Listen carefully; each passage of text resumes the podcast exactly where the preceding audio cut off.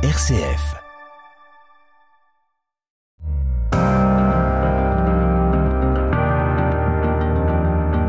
RCF, les racines du présent.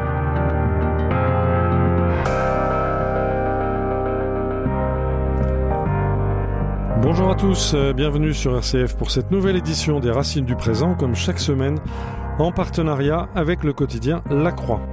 Aujourd'hui, nous allons évoquer la Révolution française et tenter de comprendre quel peut être son véritable bilan.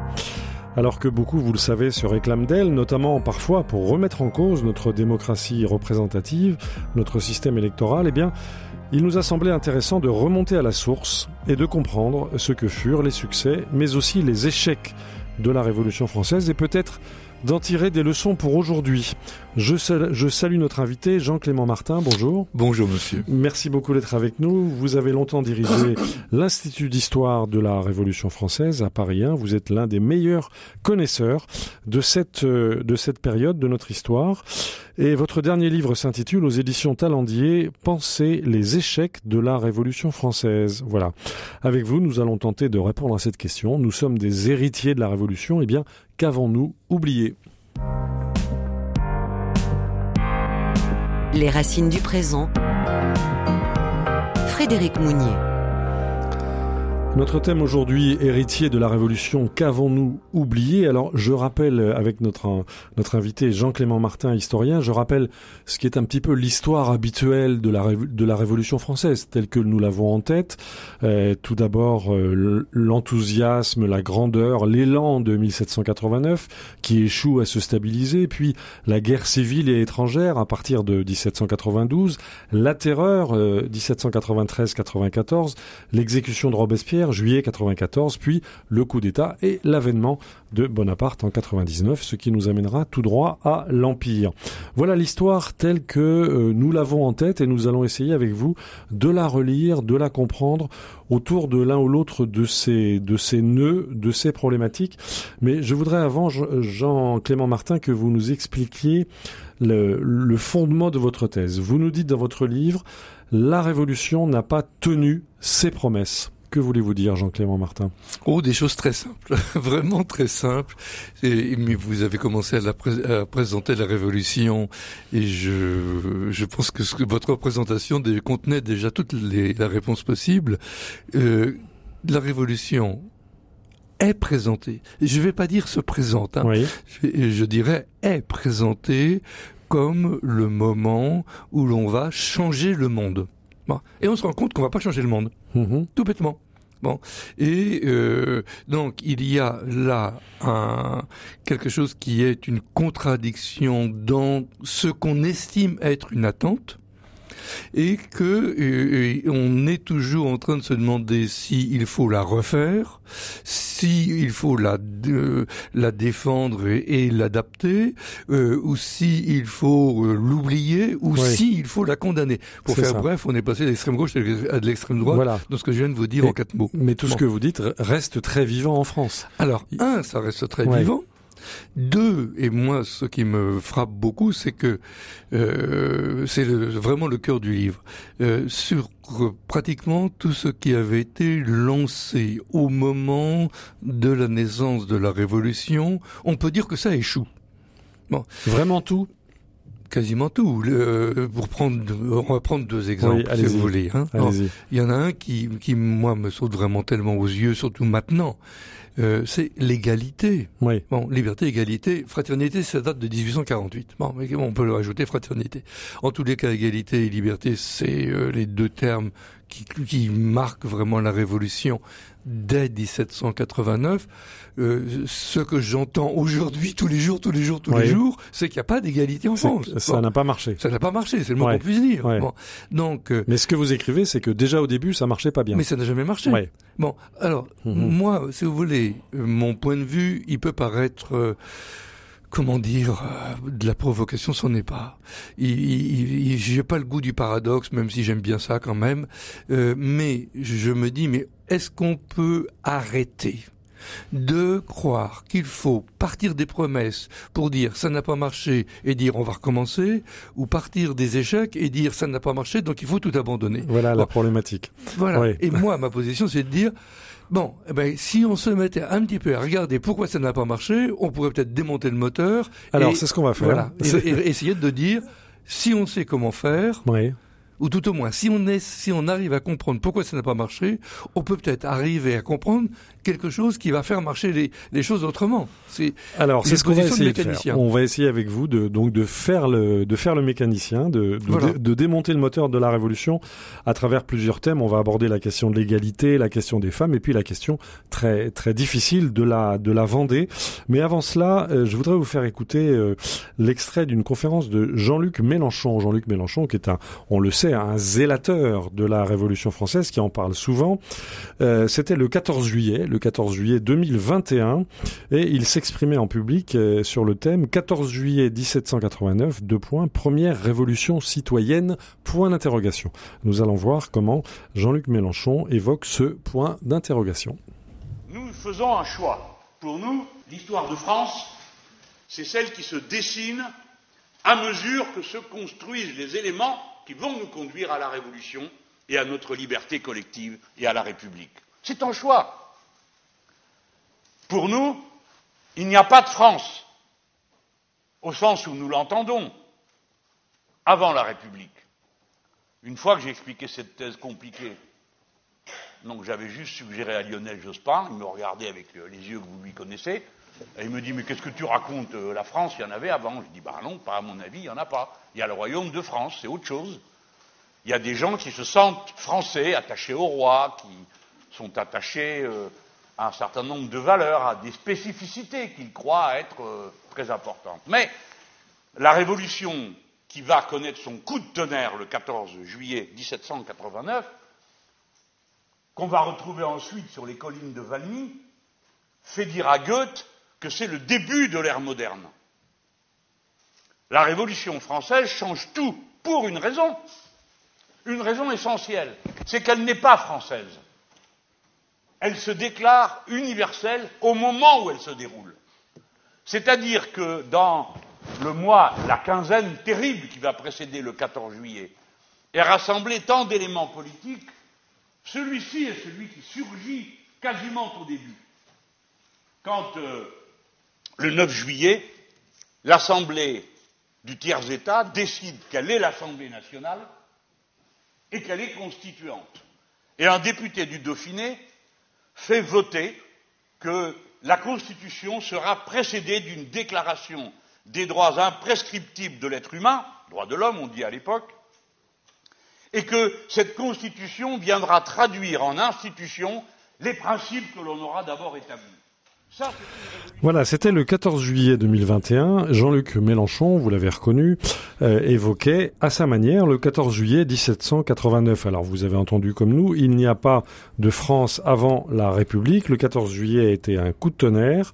Euh, c'est le début de l'ère moderne et cette révolution a été universelle. On a là, en quelques mots, Jean-Clément Martin, euh, vous qui êtes un historien spécialisé de cette période, on a là un condensé un peu de la façon dont une partie de la gauche française euh, conserve, euh, iconise en quelque sorte la Révolution française. Comment vous réagissez à ces propos, Jean-Clément Martin? Mm, en tant qu'histoire, bon, euh, une première réaction, hein. Jean-Luc Mélenchon est un très bon connaisseur de l'histoire de la Révolution. Donc, je, je, ne m'amuserai pas du tout à, à comment dire, critiquer ses arguments d'un point de vue érudit, ça n'aurait aucun mhm. sens. Il fait, il a fait, il fait des choix qu'il assume. Euh, alors en revanche, euh, ce qui moi me, comment dire, m'ennuie, vous, vous, tracasse, me tracasse, vous agace me tracasse plus que ça m'agace. C'est euh, qu'on revienne, qu'on reprenne toujours ces éléments de langage qui, en définitive, interdisent de comprendre ce qui s'est vraiment passé. C'est ça qui m'ennuie. Mhm. Bon. Euh, dire que le 14 juillet est un coup de tonnerre et dire que la révolution est universelle, moi j'ai envie de dire, mais c'est à l'envers qu'il faut comprendre les choses. C'est-à-dire? Voilà. la révolution est bien universelle. Oui. Dit autrement, le mot révolution, ça fait plus de 100 ans qu'il court le monde qu'à chaque fois qu'il y a un coup d'État, un, un, une révolution de palais, etc., on parle de révolution. Pour le Siam, révolution de Siam, révolution de Tahiti, Mhm. tout est révolution. À tort et à travers. Oui, parce qu'on ne sait pas ce que c'est. Que la première fois Mhm. vraiment que l'on prend le mot révolution, c'est pour qualifier le retour de la monarchie en 1660 en Angleterre. Mhm. Euh, on ne parle répond- pas de la même chose là. Euh, non. Ouais. Bon, mais ça veut Mhm. dire que la, ré- la révolution est bien le retour à l'équilibre. Bon. Et en même temps, c'est un changement. Donc, le mot révolution, je ne vais pas vous faire le, euh, Mhm. toute, toute la démonstration, ça n'aurait pas de sens. Mais le mot révolution, il est à la mode, mais complètement. Et Trop. C'est ça que vous voulez dire, Jean-Clément Martin non, Non. c'est nous qui ne comprenons pas à quel point. Qu'est-ce qui se passe le 5 mai 1789 Racontez-nous. Oh ben ça tout le monde l'oublie et ça je Oui, suis. Alors là je parierais que Mélenchon ne le sait pas. Le dis, dans le discours que Necker ou Necker, on dira comme on voudra, fait. Disons Necker, c'est comme ça qu'on l'a appris. C'est comme ça qu'on l'a Voilà. appris. Bon, alors on dira Necker. Oui. Bon, donc le discours que le ministre principal euh, de Louis XVI fait le 5 mai 1789 à l'ouverture politique des États généraux. Il parle deux fois du mot révolution. Mhm. C'est, bah, En quel sens? Bah bien Oui. Que la révolution, euh, qu'on est en- dans un moment où l'on va changer les choses. Euh, tout le monde s'accorde pour dire c'est la régénération. Mhm. Et Necker emploie le mot révolution sans que ça choque personne, mais personne ne s'attend à ce que euh, d'un seul coup tous les députés se lèvent, mettent Ouais. des bonnets rouges et, et mettent les textes sur les C'était loin d'être le cas. C'était loin d'être le non. cas. Ouais. Le mot révolution n'a pas ce Mhm. sens-là. Mais c'était dans l'air, dites-vous. C'était dans l'air. C'est-à-dire ce qui va se passer en juillet 89, ce qui va se passer avec effectivement la prise de la Bastille qui commence le 13 juillet, qui est achevée le 14. Et c'est un détail d'historien Mhm. qui est agaçant, mais en Allez-y. même temps c'est essentiel. Eh bien, on va appeler ça une révolution parce que le mot est vraiment ça court tout le temps ça serait même euh, le mot heureuse révolution que le fameux La Rochefoucauld-Liancourt celui qui aurait été chargé de dire au roi c'est que c'est pas une révolte mais que c'est une révolution Mhm. aurait lui-même parlé d'heureuse révolution mais le mot révolution le 14 juillet n'a absolument pas le sens Oui. qu'on lui attribue, surtout en 1792, quand le 10 août 1792, alors des vrais révolutionnaires qui ont décidé de faire un coup d'État, qui se sont organisés, qui ont pris des armes et qui se battent contre euh, les partisans du roi qui les attendaient et qui voulaient euh, les Au sein, trucider au sein des Tuileries. au sein des Tuileries, euh, ça débouche sur la chute de leur royauté. Là, c'était vraiment un geste alors révolutionnaire. là, c'est la révolution. Iriez-vous jusqu'à dire, Jean-Clément Martin, que la prise de la Bastille est en quelque sorte un non-événement Non. Ou est-ce que c'est juste un apéritif, ça que vous voulez dire? Non, ni l'un ni l'autre. Oui. Euh, c'est un événement, mais je dirais euh, qui masque autre chose.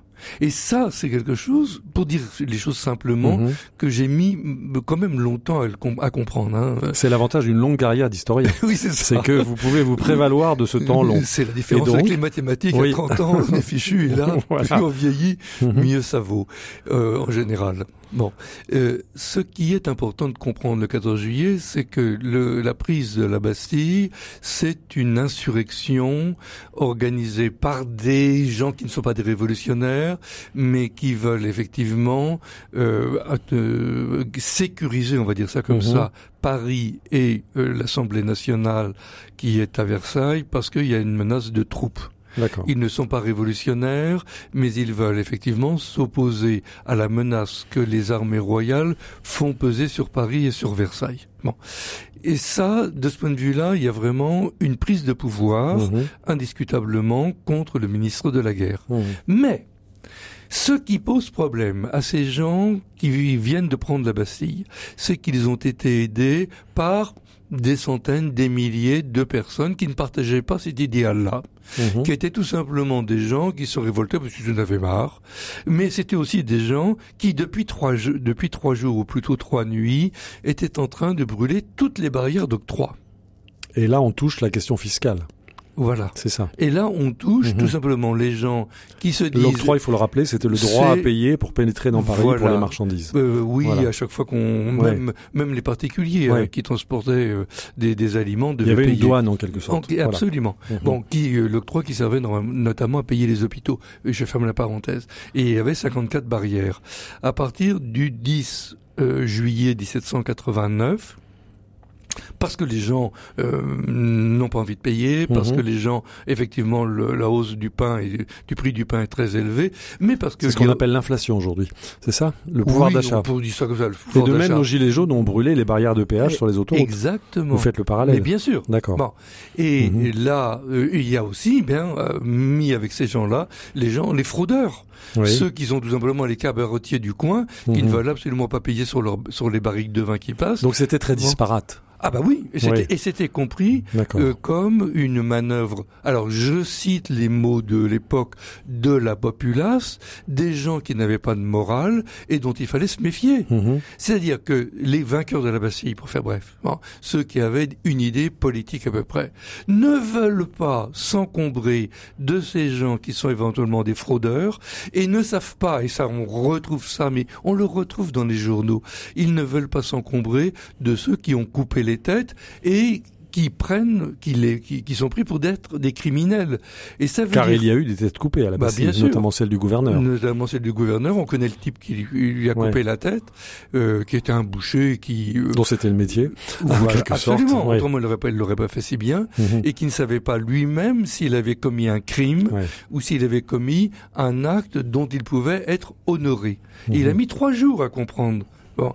Et au bout de huit jours, tout le monde l'a oublié. Celui-là, il s'appelait Desno. Mhm. Bon. Donc, euh, euh, et surtout, moi, ce qui me frappe, c'est que il faudrait voir la prise de la Bastille avec autour les fumées qui enserrent Paris. Mhm. Quelle fumée? Toutes les barrières d'octroi qui Oui, brûlent. Voilà. Les incendies, c'est à Mhm. un kilomètre de la Bastille, Mhm. à euh, Oui, oui. une demi-heure de marche, même pas Ouais. 20 minutes, Porte Saint-Martin, etc., ça brûle.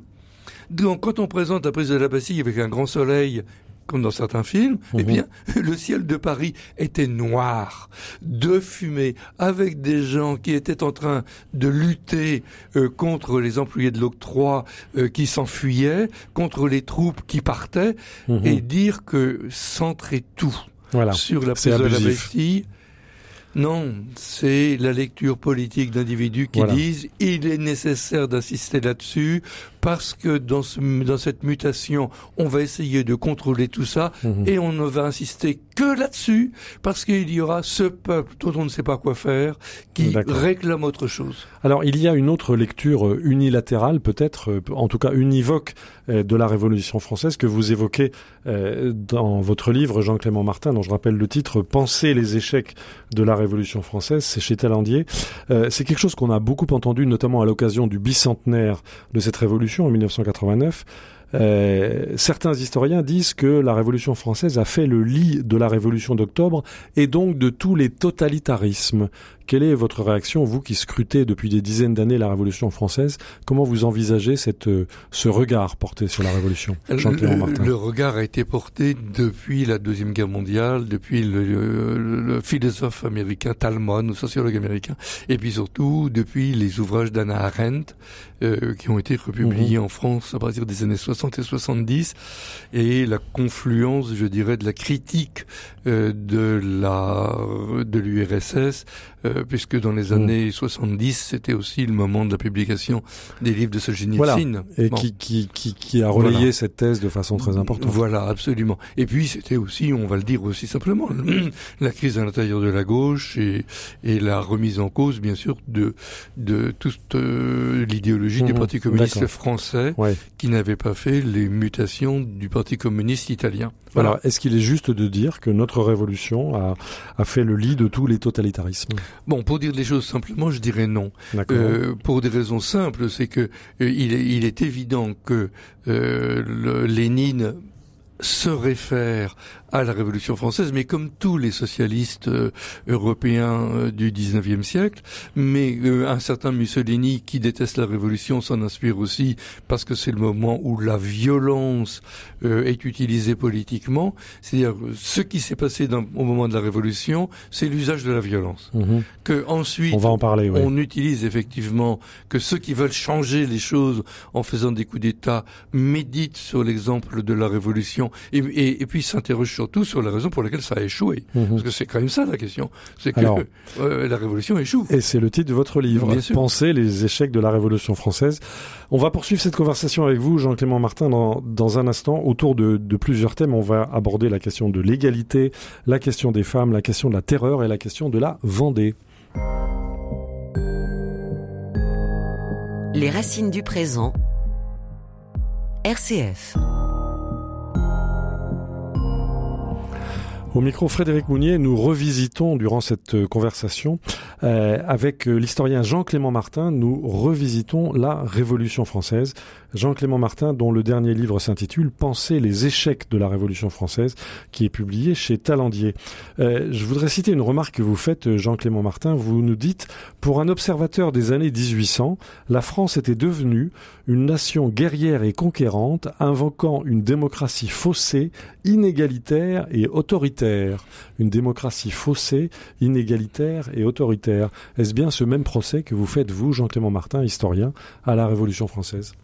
Je ne fais pas un procès. Je fais un constat. C'est bien pire. Mhm. Oui, oui. Mais Oui. bien sûr qu'en 1800, euh, euh, ne serait-ce que tout simplement que la fameuse égalité euh, n'existait pas. L'égalité politique, euh, les femmes évidemment n'y avaient pas droit. Et puis les inégalités de fortune étaient absolument considérables.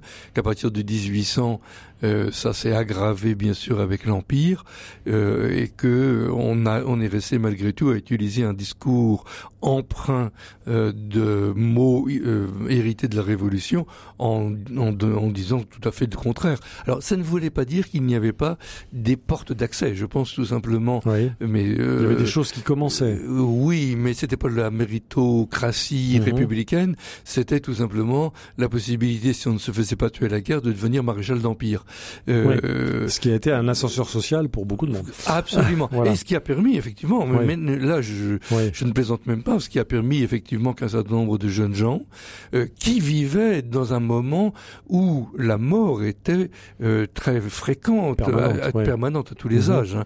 Euh, le- on a, Il faut le rappeler. Oui, il faut absolument rappeler ça. La hein. mort était omniprésente absolument dans toutes Bon. les familles, Et dans tout- tous les milieux absolument. à cette époque-là. Donc qu'un jeune homme puisse rentrer dans l'armée et risquer sa peau, euh, il avait il avait aussi des chances de se faire tuer tout simplement bêtement en faisant son travail euh, Mhm. ou en étant écrasé par une charrette dans Paris. Bon. Donc euh, il y avait effectivement cet ascenseur social, mais cette démocratie-là, elle était vraiment sous contrôle de petits groupes, et puis l'empire a, en est la caricature. Mhm. Et puis vous rappelez dans votre livre, Jean-Clément Martin, que de nombreux nobles se sont ralliés à Ah la oui. Révolution française. Ah oui, bon, bah, d'une certaine façon, la noblesse a favorisé 1789. Ah oui, mais complètement. Ça, pour deux raisons. La première raison, c'est que la, la, on va dire la, la noblesse la plus traditionnelle, la plus haute, a voulu défendre alors ce qu'on a appelé les privilèges, ce que les nobles de leur côté appelaient leurs droits, Mhm. euh, qu'ils ils ne voulaient pas remettre en cause devant Louis XVI, qui voulait renforcer la centralisation, on va pas dire le contraire, et renforcer le contrôle de l'État. Donc c'est bien le, la- le premier obstacle euh, euh, opposé à la régénération euh, par euh, le haut clergé et une partie de la haute noblesse Voilà, qui crée le, le- le débat.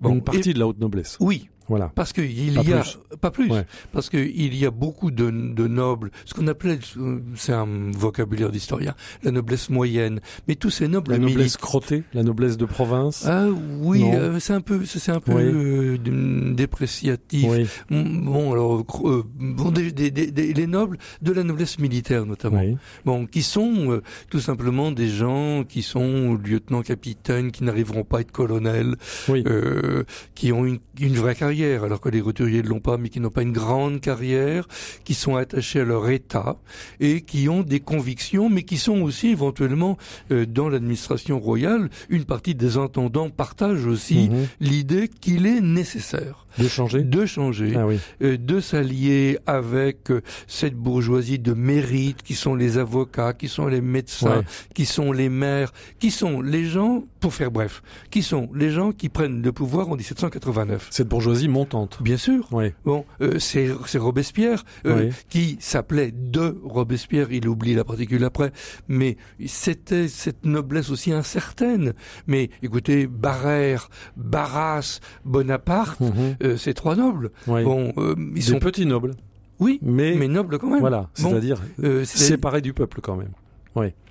Qu'est-ce que c'est que le peuple? Mais Oui, savez, alors voilà, euh, bah non, Grande écoutez, question. La, la- la bourgeoisie parisienne qui, qui fait, euh, qui rentre euh, dans les offices, je pense par exemple à Cochin, la Mhm. famille Cochin de l'hôpital Cochin, Oui. bon, grande bourgeoisie parisienne, mais elle n'a rien à voir avec le peuple. Euh, et et on- quand on parle du tiers état, on oublie quand même qu'on était en train de se demander s'il ne fallait pas, pas enfin, on n'oublie pas. Nous oublions qu'on parlait à ce moment-là de l'éventuel quatrième état. Mhm. Le quatrième état, c'était les boutiquiers, c'était les Voilà. artisans, et on oubliait ceux qui ne rentraient pas dans les états, c'est-à-dire les errants, les vagabonds, les mendiants et tous ceux dont on ne voulait pas Très parler. nombreux, très nombreux. Bien sûr. Voilà. Donc, 15% Autrement dit, là, vous, vous décrivez un paysage très très complexe, qui n'est pas du tout monochrome, qui est polychrome. Mais oui, c'est bien ça le problème. Voilà, et c'est ça le problème, c'est ça qui fait la difficulté. Alors, il y a un point très important dans votre livre, euh, c'est la question de, de l'éviction des femmes de la Révolution française. Euh, je voudrais vous faire écouter, Jean-Clément Martin, euh, l'extrait d'un reportage. Euh, C'était à l'occasion de l'ouverture d'une exposition à Versailles, au musée Lambinet de Versailles, en 1917, sur les, pardon, 2000. en 2017, pardonnez-moi, sur une exposition donc sur les femmes et la Révolution française. C'est un reportage qui a été réalisé par nos confrères de TV 78 Yvelines, donc une télévision locale, et qui rend compte d'un certain regard, peut-être partagé par beaucoup, sur la place des femmes dans la Révolution française. Rendre justice aux femmes, victimes de la Révolution mais aussi actrices, sur le terrain politique, par la violence parfois. Théroigne de Méricourt a pris les armes, Olympe de Gouges rédige une déclaration des droits de la femme et de la citoyenne. Elles sont également euh, dans un moment où la violence qu'elles revendiquent va permettre précisément de les évacuer assez rapidement de la sphère politique au motif de leur dangerosité supposée, au motif de leur caractère passionné qui est rendu responsable d'un certain nombre d'excès de la Révolution française, ce qui est d'autant plus paradoxal qu'elles en sont en fait les victimes privilégiées. En mars 1789, les femmes marchent sur Versailles. À travers des peintures, l'exposition retrace leur histoire jusqu'au début du XXIe siècle. Trois salles sont consacrées à Charlotte Corday, le musée possédant la plus grande collection mondiale d'œuvres à son propos. Elle est intéressante puisqu'elle a une double mémoire. C'est d'abord pour certains l'héroïne qui a sauvé euh, le peuple de Marat le sanguinaire. Donc ça c'est plutôt l'historiographie euh, d'une tradition réactionnaire qui euh, essaye d'insister sur les méfaits de la Révolution. Et puis elle est également pour un autre courant plutôt républicain, l'ennemi public, celle qui a attenté au jour de l'ami du peuple, celle qui a donc voulu combattre le processus révolutionnaire. Issues de collections privées et locales, les œuvres exposées sont pour la plupart inédites pour se plonger dans deux siècles et demi d'imaginaire de la violence et des femmes sous la Révolution. Voilà, c'était une exposition qui a eu lieu en 2017 au musée Lambinet de Versailles sur euh, les femmes et la Révolution. Alors, on a entendu ces noms qui, qui résonnent pour beaucoup. Théroigne de Méricourt, Olympe de Gouges, Charlotte Corday. Euh, vous écrivez, Jean-Clément Martin, dans le livre autour duquel nous tournons dans cette conversation, qui s'intitule Penser les échecs de la Révolution française, c'est chez Talandier. Vous écrivez euh, La violence des femmes obsède les hommes au pouvoir. Expliquez-nous, Jean-Clément Martin. Oui, alors un, un petit mot quand même. Mhm. Euh, la marche des femmes sur Versailles, c'est octobre 1789 Mhm. et pas mars. C'est pas d'une grande importance. Oui, moi je je serais un peu plus à la fois plus hum, comment dire plus ferme et mais plus nuancé euh, parce que euh, c'est vrai bon je pense que c'est Martial Martial Poisson qui avait été le commissaire d'exposition euh, pour lequel il y a eu un livre qui a été publié là-dessus euh, qui le dit sur la dangerosité, c'est vrai que euh, notamment Théroigne de Méricourt et d'autres, les citoyennes républicaines révolutionnaires, font peur euh, aux révolutionnaires, dont Robespierre, et qu'on ne veut pas que les femmes soient des citoyennes actives. Mhm. Ça, c'est une évidence absolue. Et cet avis est communément partagé. Par 90% des hommes au moins. Mhm. Si ce n'est pas 98%. Mhm. Euh, toute tendance, euh, enfin non, Euh, justement, on- on- il, faudrait, Ouais. il faudrait que je, me- je, je me contredise tout de suite. Mais pour les révolutionnaires, il n'y a pas de doute, les, les femmes doivent être euh, mises dans un, un espace réservé. Moi, je dirais que c'est pour deux raisons. Il y a une raison, effectivement, on craint ce pouvoir des femmes qui est dénoncé, et notamment qui est dénoncé parce que euh, le pouvoir, c'est le pouvoir de la séduction. Eh oui. C'est euh, Eh les oui. manipulations nocturnes des femmes, comme on Mhm. va dire joliment avant la Mhm. Révolution. On craint les maîtresses du roi, on craint Marie-Antoinette, Mhm. on craint et on craint quand on est un révolutionnaire homme euh, de petite bourgeoisie ou artisan boutiquier, on craint aussi le pouvoir incroyable des femmes qui tiennent des salons Mhm. qui, vous, qui sauront plus de choses que vous, qui ont fait des études, qui sont capables de faire des discours comme tous les hommes, et on ne veut pas que ces femmes prennent le pouvoir dans les assemblées. Mhm. Donc, euh, euh, il faut pas rêver Ouais. sur euh, des, des espèces d'opposition, sur l'hystérie des femmes qu'on dénonce. hein. Mais il y a aussi tout bêtement de la part des hommes la volonté de ne pas avoir de concurrence. Mhm. Et donc toutes ces femmes éduquées, bon, c'est Manon Roland, toutes Oui. ces femmes qui ont eu des, eu des édu- une éducation comme celle des hommes, eh bien, les révolutionnaires qui viennent de prendre le pouvoir à partir de 91 n'ont absolument pas envie d'avoir cette concurrence-là dans les assemblées. Donc on va mettre vraiment les femmes politiques en quelque sorte sous contrôle. Mhm. Et celles qui vont réussir à rentrer dans les armées, il y en aura, vont euh, avoir euh, la, la possibilité de progresser véritablement.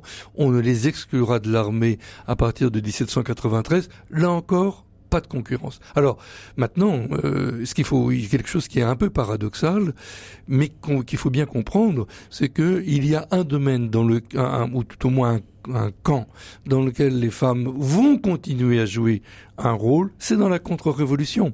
Eh oui. Parce que Eh il oui. y aura Mhm. dans les armées de charrettes eu au moins une Amazone, Madame Buckley, Mhm. qui va commander un escadron de cavaliers. Mhm. Parce que là, la position des femmes, elle est tout à fait, euh, je dirais, admise. Euh, on- ce n'est pas le sexe ou le genre, on, Oui. on va pas se battre là-dessus, qui classe, mais la position noble ou pas noble. Madame Buckley est noble, femme ou homme, ça n'a aucune importance. Donc elle peut monter à cheval Elle- voilà. et mener la charge. Et, et, et Ouais. le marché, on va utiliser des femmes Mhm. combattantes de- ou espionnes dans les armées de charrette sans aucun problème. Et puis, euh, ces femmes seront victimes révolutionnaires et contre-révolutionnaires à égalité. Comme disait la Olympe de Gouges, les femmes n'ont pas le droit de monter à la tribune, mais elles ont la possibilité de monter à l'échafaud. Les racines du présent. Frédéric Mounier. Cette semaine, nous conversons avec l'historien de la Révolution française Jean-Clément Martin à l'occasion de la sortie de son dernier livre Penser les échecs de la Révolution française, c'est chez Talandier. Eh bien, nous conversons autour de ces fameux échecs euh, de la Révolution. Nous avons abordé la question de l'égalité, la question de l'éviction des femmes. Maintenant, nous allons rentrer dans le dur, si j'ose dire, peut-être dans le bain de sang. Nous allons évoquer d'abord la terreur et puis ensuite la Vendée. Alors, sur la terreur, vous avez euh, des, lignes extrêmement euh, passionnantes, Jean-Clément Martin. Vous nous expliquez que la révolution des frères contraire n'a pas été fratricide et euh, vous dites il n'a jamais existé aucune décision de terreur. Donc si je vous ai bien lu, Jean-Clément Martin, il y a eu certes des bains de sang, mais il n'y a pas eu de terreur organisée. Est-ce bien cela que vous voulez dire, Jean-Clément non, Martin? Tout à fait. Mais c'est c'est un point qui peut paraître anecdotique, mais qui ne l'est pas du tout. Ah non, pas du tout. C'est c'est Euh, tout à fait essentiel. C'est vraiment La question de la hein. violence, oui. Absolument. Oui. Euh, la Révolution française est identifiée à la terreur et un certain nombre de mes collègues bon, disons-le simplement, estime que la terreur commence dès le 14 juillet 1789. Donc, euh, bon, c'était aussi la position de François Furet. Bon, c'est vrai que quand j'intitule ce livre Penser les échecs de la Révolution française, je peux pas m'empêcher de dire que c'est la réponse que j'aurais dû faire à François Furet il y a Mhm. longtemps et que je le fais un, un peu tardivement. Bon. Euh, il fallait le temps de le faire. Et donc, euh, pour François Furet, 1789 annonçait 1793. Et 1793, c'était ce qu'on a dit pendant très longtemps, le moment où l'on mettait la terreur à l'ordre du jour. Voilà. Bon, voilà. Et Mais là, vous dites cette erreur n'a pas été un système. le problème, c'est que ça n'a jamais été mis à l'ordre du jour. Euh, C'est-à-dire ça n'a pas été voulu, Non, même ça que- s'est auto-développé en quelque sorte. Alors, c'est même pire que ça. Allez-y. c'est que euh, c'est un mot d'ordre qui circule, qui va être repris à la Convention le 5 septembre 1793, et les députés, sauf deux qu'on connaît, vont dire il est hors de question qu'on mette la terreur à l'ordre du jour. Mhm. Mais le mot d'ordre circule. Si bien que le, il y a une espèce de réclamation de dire il faut qu'il y ait des mesures de terreur. Je ne dis pas de terrorisme, hein, parce que c'est encore autre chose Oui. de terreur pour faire peur aux ennemis contre-révolutionnaires. On n'a jamais défini ce système. On n'a Mhm. jamais défini. La Convention, à plusieurs reprises, a, a répété qu'on ne devait pas mettre la terreur à l'ordre du jour. Et ce qui s'est même passé, c'est que, alors, faut être clair, les conventionnels, Robespierre parmi eux, ont laissé faire Mhm. des massacres dans l'automne 1793, que ça soit bien sûr dans la Vendée, en Bretagne, à Lyon, à Marseille, à Bordeaux. On laisse faire les massacres. Et ces massacres sont importants. Et il y a Bon. eu, vous écrivez, 35 000 à 45 000 victimes politiques. Oui, on sait, les chiffres, on n'en Oui. sait rien. Disons Enfin, que c'est pas négligeable. Ah, ben c'est pas négligeable du tout. Voilà. Bon, euh, euh, dans la Vendée, on, y- on, on y viendra. Il y, a Oui. deux- il y a 200 000 morts. C'est ça. Bon, euh, donc c'est quand même absolument euh, important. Bon, reste que euh, on a laissé faire ces massacres dans l'automne 93 pour contrôler la violence à partir de janvier 1794 et centraliser cette violence pour qu'il y ait vraiment un contrôle depuis Paris. Mhm. M- Mais on n'est toujours pas dans le système. On est dans cette espèce de jeu compliqué entre des politiques qui essaient de canaliser, d'organiser des choses qui les, qui les dépassent. Il y a une Bon. sorte de violence fondamentale qui, qui éructe toute seule, c'est ça Non, mais Et qu'on essaye de euh, contrôler je vous demande maladroitement, Pardon, la non violence, elle est toujours là. Oui. À partir de, Elle préexiste. Bien sûr. Oui. Bon, y compris la violence. euh, Vous savez, quand on est dans un moment de disette, de crise, Mhm. Euh, le roi lui-même avait institué les jugements prévôtaux dès 1788. Quand il y avait une émeute, on avait le droit de prendre trois ou quatre meneurs et de les pendre sans jugement en va sous 24 heures. C'est 1788. Mhm. Oui. C'est avant 1789. Bon, Mhm. on- on n'est pas dans une période de très comment Et alors, à cet égard, sur ce point précis, vous écrivez, Jean-Clément Martin, que euh, la guillotine, l'invention de la guillotine a été en quelque sorte un paradoxe, Oui. euh, pre- presque un progrès, si on vous lit bien. Vous écrivez, la décapitation pour tous a aboli le privilège de la noblesse de subir seul une mort honorable et rapide. Oui, et moi je C'est étendu à tout le monde maintenant, c'est ça Mais Oui, et- C'est fascinant, ce paradoxe. C'est pas un paradoxe. Oui. Quand vous savez comment vous êtes mis à mort en Allemagne, en Russie, en, en Angleterre, Hmm. dans tous les pays du, du monde à l'époque, euh, que sauf euh, dans euh, Neuchâtel, euh, sauf à Florence où la peine de mort est abolie, partout ailleurs la peine de mort est, est mise en place d'une façon absolument abominable, il vaut mieux être guillotiné. Euh, vous souffrez quand même moins. Il n'y a pas de, il n'y a pas au sens propre de torture. Mhm. Il y a un supplice, il n'y a pas de torture. Bon. Mhm. Alors tout le problème est que la guillotine est mise sur un tréteau, sur des, un échafaud, Mhm. Bon. donc transformé en spectacle. Et que là, ce qui était en quelque sorte un progrès humanitaire, de supprimer la torture et de faire une mise à mort qui soit générale, dans laquelle il n'y ait pas de privilège à mourir rapidement. Bon, et, c'est comme ça qu'il faut voir la guillotine. Euh, est inversée complètement. On met la guillotine en spectacle et on transforme ce qui aurait dû être quelque chose, une œuvre judiciaire Mhm. dénuée euh, de ce pathos, au contraire, dans quelque chose qui est absolument euh, scandaleux. Mhm. Parce que là, on vient voir les gens mourir c'est une sorte et de mettre les spectateurs se Oui. repaître. c'est une sorte de liturgie politique? C'est une liturgie, c'est Ouais. aussi l'acceptation des attentes populaires qui veulent voir le sang couler. On est Mhm. toujours là dans les exigences politiques qu'on veut les plus nobles possibles, et puis les contraintes pratiques de la tactique politique Mhm. qui est tout simplement de faire avec les Alors, gens avec lesquels on vit. Euh, combien de personnes ont été décapitées pendant la Révolution? Oh, c'est très compliqué, on n'en sait trop rien. C'est sans doute 17 000. Mhm. Euh, c'est 2600 à Paris, euh, 17 000 qui auraient été jugés judiciairement, Mhm. euh, plus toutes les autres euh, qui ont été euh, mises à mort. Bon, moi, je les estimations sont quasiment euh, euh, Mhm. impossibles à faire. J'ai on, on Enfin, arrive à dire que c'est 200 000 personnes mortes en Vendée, que c'est 400 000 personnes qui seraient mortes dans les quatre premières- années de la Révolution, euh, un million de personnes au moment de la Révolution pendant dix ans. Je redis toujours, c'est euh, deux ou trois fois moins que pendant l'Empire. Voilà. Alors, Ah oui. il y a un point précis euh, sur lequel je voudrais revenir, euh, Jean-Clément Martin, c'est euh, nous avons tous en tête ce qui est peut-être un lieu commun qui consiste à dire que la révolution dévore ses propres enfants. Et vous, vous écrivez, la révolution des frères n'a pas été fratricide. Oui. On a pourtant le sentiment qu'ils se sont guillotinés les uns les autres. Comment voyez-vous les choses? Euh, De deux façons. La première, c'est de rappeler que euh, sur 770, à peu près 69 euh, députés, sur ces 762 députés euh, de la Convention, il y en a seulement euh, un peu plus de 10, de 10% qui sont guillotinés. Alors, euh, Quand même. C'est beaucoup, Oui. mais euh, restons, je Bon. dirais, là aussi, euh, avec la tête froide. C'est le cas de le dire, oui. bon. Et C'est la première chose. Mais surtout, c'est cette idée de, de lecture. C'est une lecture de la Révolution. On Mhm. les présente comme des frères, avec des slogans, soit Voilà. mon frère ou je te tue. Mhm. Je, moi, ma position, c'est de dire arrêtons ce pathos. Arrêtons ce pathos.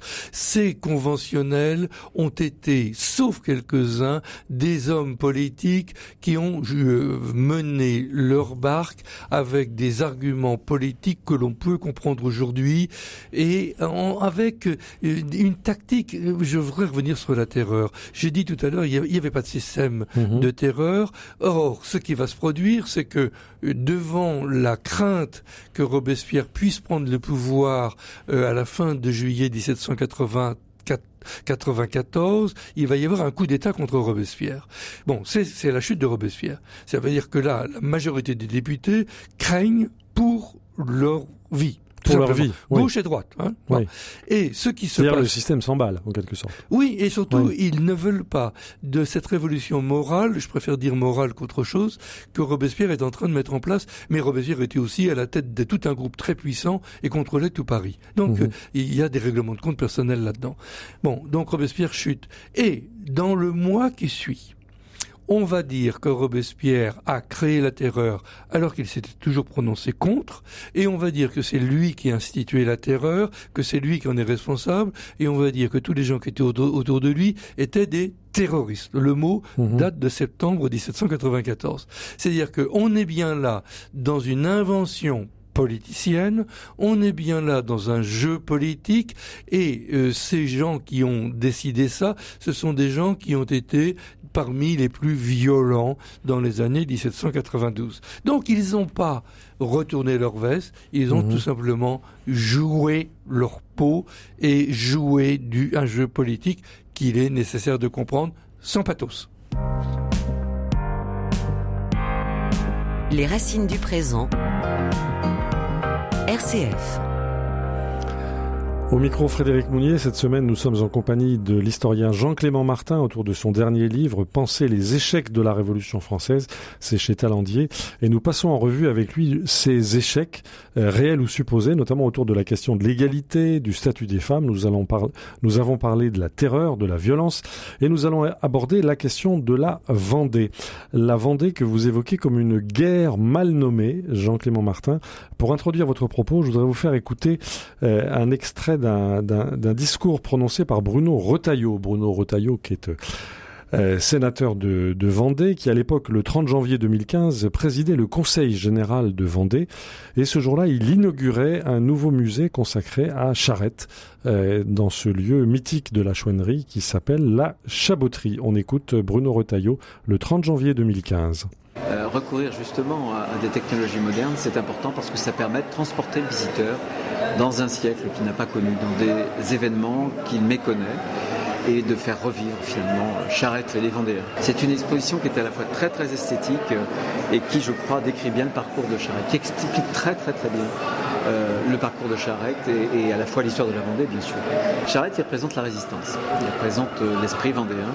Jean Yol a dit un jour que la Vendée, c'est Charette et Clémenceau, et on peut les relier tous les deux à travers euh, cette obstination têtue, comme disait Clémenceau, cet esprit de résistance qui, pour moi, est le meilleur de, de Charette.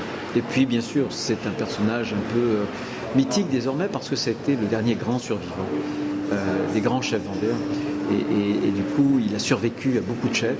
Euh, il a été assez génial dans sa méthode de guérilla. Il n'a pas traversé la Loire. Euh, donc, je crois que l'histoire a retenu euh, de lui qu'il avait du génie militaire, comme avait dit Napoléon, mais qu'en même temps, il a incarné à un moment donné la Vendée. Mais ce n'était pas le seul chef. Et il y avait déjà l'ensemble des Vendéens avec lui. Voilà, c'était Bruno Retailleau, le Vendéen, donc président du Conseil général de Vendée, qui inaugurait le 30 janvier 2015 un nouveau musée euh, consacré à Charette. Alors vous avez entendu comme nous euh, Jean-Clément Martin ses propos. Charette euh, à, à, cet autre Vendéen, Clémenceau. On aurait pu aussi parler du maréchal de Latte de Tassigny également, qui était aussi un Vendéen, mais toujours autour de cette idée de résistance. Est-ce que cette, cet éclairage porté sur la personnalité de, de Charette, ce grand chef vendéen, vous paraît juste, Jean-Clément Martin? Pourquoi pas? Pourquoi pas? Euh... On vous sent dubitatif. Hein. Oui, parce que pour deux raisons. Bon, alors, si vous allez me pardonner, mais euh, vous avez employé le mot chouannerie. Et, la chouannerie, c'est le nord de la Loire. Alors là, l'historien euh, puriste que je suis doit, vous avez le droit. Euh, doit vous dire que je préférerais que nous ne confondions pas les deux. Euh, bon, non, je suis dubitatif aussi sur le, quelque chose qui me semble aussi important que tout le reste. C'est sur cette présentation d'une histoire immersive. Euh, je n'ai rien contre la modernité. On on vit avec, euh, quoi qu'on en pense, mais je, euh, je crois qu'il faut toujours, derrière les sentiments et les sensations, revenir aux faits. Mhm. Euh, revenir aux faits, essayer de les comprendre sans avoir trop de d'images pieuses. Alors, voilà. Alors maintenant, si on passe de l'autre côté. Il y a eu 200 000 morts. C'est le chiffre. Alors il y a 200 000 morts. Voilà. Et puis moi j'ai surtout dit que c'est une guerre mal nommée. Parce que qu'est-ce que vous voulez ce que je veux dire c'est tout bête. C'est pas un génocide. Alors ça, on en parlera après. On terminera là-dessus, on dira mhm. non. Hein. Mais on va surtout commencer par dire que en février, mars 1793, parce que c'est là que ça commence. Dans tout l'ouest, dans tout l'ouest de la France, en Alsace, euh, dans une partie du Massif central, euh, autour de Lille, autour d'Orléans, il y a des révoltes rurales contre la Révolution. Et vous écrivez un tiers à un quart du pays. Voilà. C'est beaucoup quand même. Énorme. Oui. Bon. Et toutes ces révoltes. Le peuple se révolte contre la révolution. Pour des tas de raisons. des peuples se révoltent contre la révolution. mais les paysans se révoltent parce qu'ils veulent garder leur curé, euh, parce qu'ils veulent pas aller combattre aux frontières, parce qu'ils mhm. ne veulent, ils veulent pas être commandés par les, les, bourgeois des villes à côté. Voilà. Bon, ça fait au moins trois bonnes raisons pour être contre la révolution. Mhm. Bon, ils se soulèvent toutes ces révoltes, il y a eu des révoltes tout le temps en 91-92. Hein. C'est pas une révolte par hasard. Euh, la, France est traversée de révoltes paysannes. Bon, sauf qu'en 1793, c'est la guerre aux frontières et que euh, à la Convention, on va pas rigoler, si j'ose dire. On écrase les révoltes et il y en a une qui n'est pas écrasée, et ça se passe dans le département de la Vendée. Bon, c'est un truc tout bête, mhm. c'est une anecdote. C'est une petite troupe qui fait peur à une armée qui, qui, qui, euh, qui est battue, qui s'en va. Bon, et je vous jure que c'est pas plus que ça. Sauf au départ, au départ. Oui, ça. Ouais. Mais oui, mhm. mais le problème, c'est que euh, ce qui se passe après le départ, c'est que on, on mal, on, on, on, dénomme mal. Au lieu d'y dire c'est une révolte qu'on va contre qu'on va écraser en envoyant des bonnes troupes qui sont bien commandées, on dit c'est la guerre. Mhm. Et on dit c'est la guerre de Vendée depuis Paris Bon, et on envoie des troupes qui sont prises dans tous les dans, dans, toutes les troupes de France et de Navarre, donc des gens qui ne se connaissent pas, qui ne parlent même pas la même langue, entre Alsaciens il faut le rappeler, faut jamais oublier ça, entre des gens qui sont des Girondins, des Montagnards, des sans-culottes, on ne sait pas ce que c'est, mais c'est pas grave, tout le monde sait bien que c'est entre le, les modérés et l'ultra-gauche, mhm. donc des gens qui se détestent. Ça veut dire qu'on envoie des troupes mauvaises, mal, mal commandées, contre des révoltés paysans qui auraient dû être écrasés en l'espace d'un mois et qui, devant l'incapacité des troupes, sont victorieux. Mhm. Tout bêtement. Donc c'est une sorte de, on pourrait dire en vous écoutant, Jean-Clément Martin, que Paris a surenchéri. Bien sûr. Dans et c'est ça la euh, cause. Voilà. Et, a fait tout et ensuite c'est parti en vrille. Bah bien sûr, ça part en vrille. Mhm. Ça part d'autant plus en vrille que c'est une guerre qui est vue par les sans-culottes comme le moyen de prendre le pouvoir.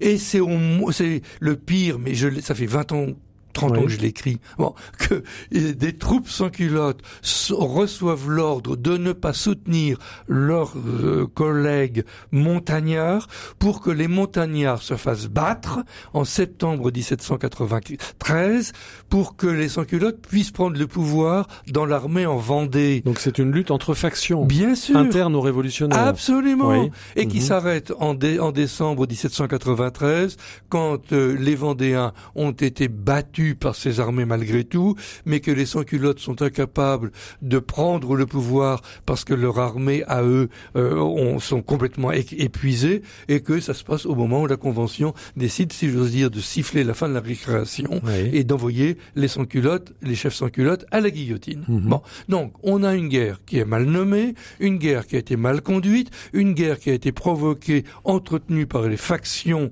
révolutionnaires entre elles et il faut, il faut comprendre qu'à partir du printemps 1794, et je, je dis la date exprès, Robespierre arrive à ce moment-là vraiment au pouvoir. Au printemps 1794, mhm. on commence à parler des frères égarés et on commence à envisager de faire la paix avec les Vendéens. Donc, l'idée de vouloir exterminer un peuple, nommément les Vendéens, ça n'a jamais Mhm. était vrai. On a, bien été dit, aussi simple. Ben non, on a bien dit, alors ça c'est clair, exterminer les brigands de la Vendée. Mhm. Sauf que les brigands, il y en avait partout y compris en Normandie, y compris en Alsace. Le mot brigand, c'était un mot qui, comme les pirates, euh, sont des hors-la-loi. Donc, il y a eu de fait des crimes de guerre des crimes contre l'humanité, des crimes de guerre, indiscutablement. Génocide, non. Alors moi je dirais aussi simplement, moi euh, la, question du génocide a été posée très clairement au moment du bicentenaire, et je trouve que, je, honnêtement, j'y avais pas pensé. Bon, il fallait poser la question. Bon, de, la réponse pour moi c'est non, il n'y a jamais eu une population ciblée clairement.